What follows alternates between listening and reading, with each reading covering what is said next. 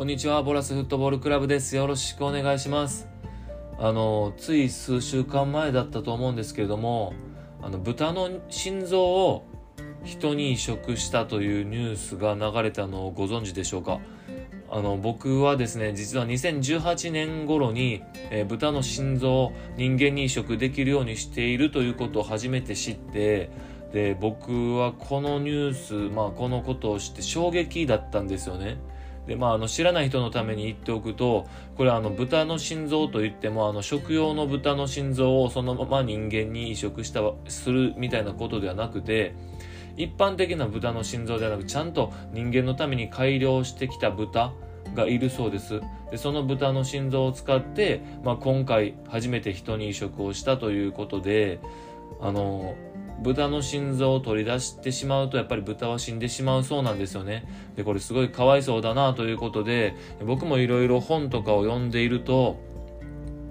あの実は最近 3D プリンティングであの 3D プリンターとかありますよね。あれで、えー人の肝臓を作ることにすでに成功しているということを僕は知ってしまいまして、これすごくないですか？あの、どういう風にするかっていうとね、3D プリンティング、まあ、プリンターに、えっ、と、細胞を入れて、えー作り上げるそうです。あの、肝臓ができるんですって。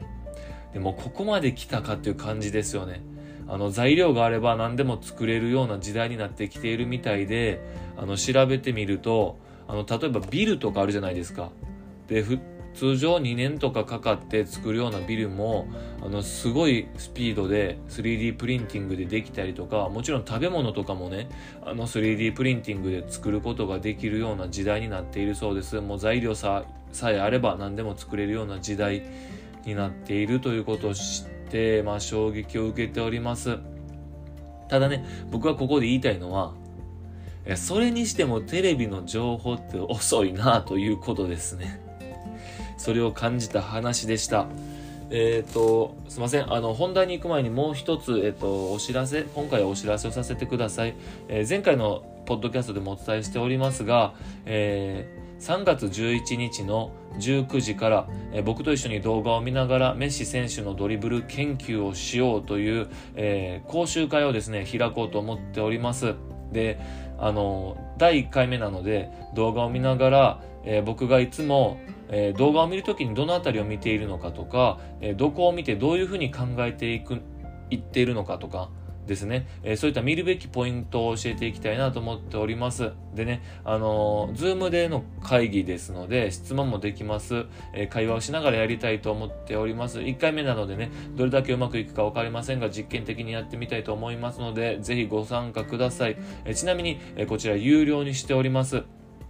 で、有料にしている理由はですね、えーゆくゆくはクラブに所属する選手から今お金を集めてるんですけれども、えーこれを、えー回収しなくても運営できる状態にしたいなと思っております。えクラブの運営費を選手以外から集めるために、まあ、有料の講習会であったりとか、今は有料のブログなんかもやっていて、まあ、あの、こちらも全然うまくはいってないんですけども、え一生懸命やっていきたいなと思っております。あの、講習会は500円になってます。えワンコインです。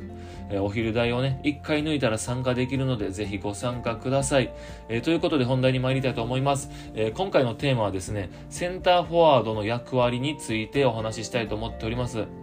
え最近はですね、433のフォーメーションを使うチーム、えまた35、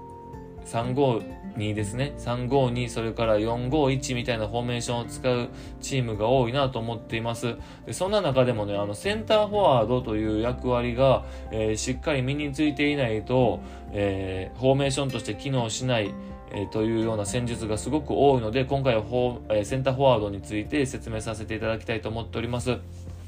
えーセンターフォワードの選手の基本的な役割っていうのは3つあります。えー1つ目がですね、中央でゴールを決める。もうこれはそのままですね。えーそして2つ目がですね、チャンスを作れる選手に自由を与えるです。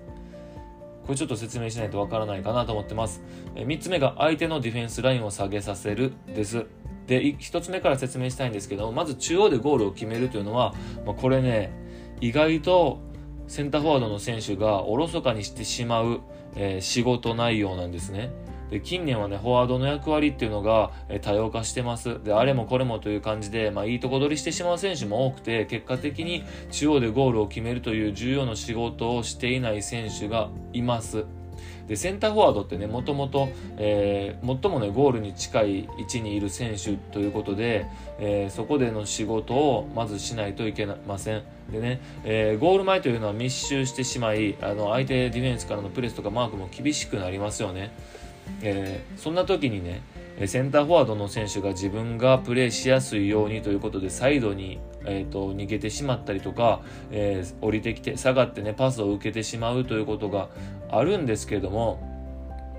えー、ゴール前に中央ゴール前の中央にねセンターフォワードの選手が1人いるだけで相手のディフェンスにはかなりストレスを与えることができるんですね。これを忘れてはいけないんですよ。で、センターフォワードの選手は、やっぱりね、密集地で相手ディフェンスからのプレスとかマークを受けながらシュートを打つ技術を身につけなければならないと思っているんです。で、サイドでチャンスメイクをするトレーニングとか、下がってパスを受けてゲームメイクするトレーニングをするくらいであれば、優先的に密集地で相手ディフェンスからのプレスとかマークを受けながらでもシュートを打てるような練習をするべきじゃないかなと思っております。で2つ目です、えチャンスをね作れる選手に自由を与えるってこれ多分ハテナが浮かんでると思うんですけども、えこれを聞いてもらえるとあの分かると思います、えこれ簡単に言うとね中盤の選手に前向きでプレーさせるということです。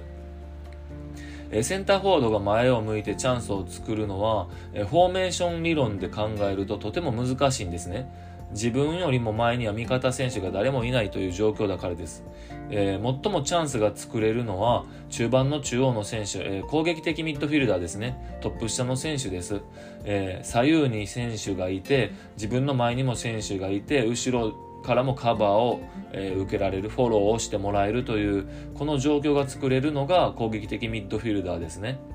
えとはいえね、中盤の選手って、えー、センターバックであったりとかサイドバックからボールを受けてしまうつまり後ろ向きでボールを受けることがあるんです。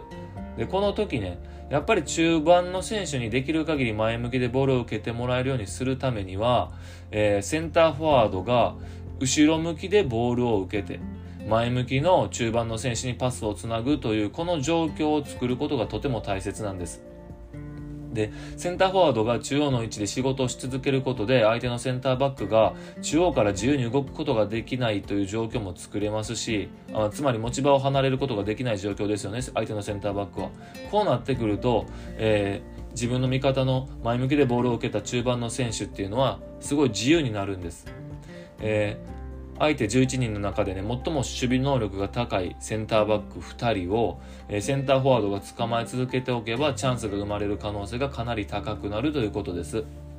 はい。次いきます。3つ目です。相手のディフェンスラインを下げさせる、えー、というこの仕事っていうのはとても大切なんです、えー、相手のディフェンスラインが上がってしまうと中盤のスペースがなくなって、えー、攻撃の成功率っていうのはすごく下がります。で、えースペースがなくなるとね、当然相手の守備の成功率も高くなってしまうので、最悪の状況になってしまうんです。で、センターフォワードはね、相手のディフェンスラインの、ライン上ですね。で、常に駆け引きを続けなければならないんです。えー、この、まあ、駆け引きっていうのは、パスを受けることができる位置に立ち続けるということです。えー、まあ、時にはね、相手のディフェンスラインの裏に抜け出す動きをすることで一気にね、ディフェンスラインを下げるという仕事も、えー、しないといけないんですけれども、基本的にはパスを受け続けられる立ち位置に立つということですよね。で相手のディフェンスラインが下がれば下がるほど結果的に中盤の選手は自由なスペースを、えー、たくさんもらうことができます。えー、そういった動きがとても大切になるということですね。この3つは実は、えー、純粋な純粋なセンターフォワードの動きです。で、えー、純粋なセンターフォワード以外に、最近あのゼロトップってありますよね。このゼロトップという戦術の中で仕事をするセンターフォワードは、えー、純粋なセンターフォワードの役割とは全く違うので、ここもちょっと説明を加えておきたいなと思ってます。でね、えー、ゼロトップにおけるセンターフォワードっていうのは、まあの、詳しく言うとちょっと難しくなるんですけど、簡単に言うと、えー、下がってゲームメイクとかチャンスメイクに参加するセンターフォワードのことです。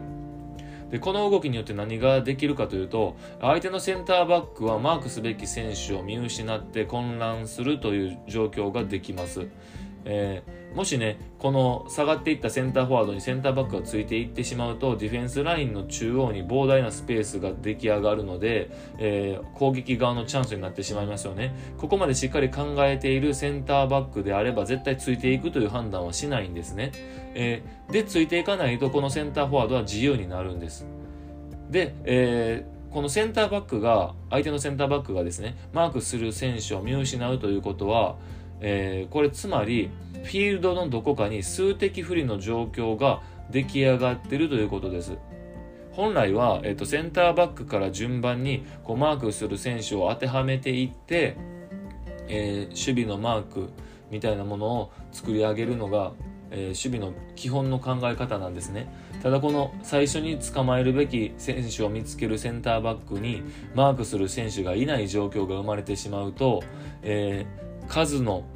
数が割に合わなくなって、えどこかに数的不利ができてしまうんです、えー、つまり攻撃側が数的有利の状況を作ることができるんです。でこのゼロトップのゼロトップの戦術をね採用するのであれば、えー、絶対やらないといけないことがあってそれは何かというとウイング、えーとサイドにいる選手が常に高い位置にいなければいけません。もっと詳しく言うとあと相手のディフェンスラインに、えー、いとかなければいけません。これはね、えー、先ほどセンターフォワードがやっていた役割の2番です。2番、あ、じゃあ2番じゃないです。ごめんなさい。3番です。ディフェンスラインを下げさせるというこの仕事をウイングがしなければならないからです。ディフェンスラインをね、これ下げないままゼロトップを採用してしまうと、相手はディフェンスラインを上げることでセンターフォワードの動きに対応することができます。こうなってくるとね、中盤の中央のスペースが潰されて、全くこのゼロトップの戦術が機能しなくなるんですね。えー、なので、えー、しっかりとウイングの選手が高い位置を取ってディフェンスラインをそこに留、えー、めておくということが大切です。で、えー、まあ、ここまで聞いていただければわかると思うんですけれども自分のチームがゼロトップを戦術として採用しているのか、えー、それとも自分は純粋なセンターフォワードとしての役割を求められているのかというのをしっかりと理解した上で、えー、自分のプレーを決めていかなければいけないということを分かっておいてください。センターフォワードには中央でゴールを決める、チャンスを作れる選手に自由を与える、そして相手のディフェンスラインを下げさせるという基本的な役割があります。まあ、チームの戦術によって多少変化があるので、えー、まあここは難しいとこなんですけども、基本をね、押さえておくことで、えー、自分が結果を出すということにつながります。ぜひ活用してみてください。えー、ボラスフットボールクラブは新しい選手を募集しております。興味がある方はボラスフットボールクラブで検索してみてください。えー、ホームページを見つけられると思います。またね、このお話がいいなと思った人はぜひサッカー好きな友達、えー、またね、自分のチームメイトに広めていただければと思っております。えー、さらにもっと詳しく知りたい文章で読みたい人のために記事も書いています。じっくり考えながら読みたい人はそちらをお使いください。えーまあね、ここでお話ししたことがどこかで聞いてくださってる皆さんのフットボールライフに少しでも役に立てばいいなと思っています。それではまたお会いしましょう。さようなら。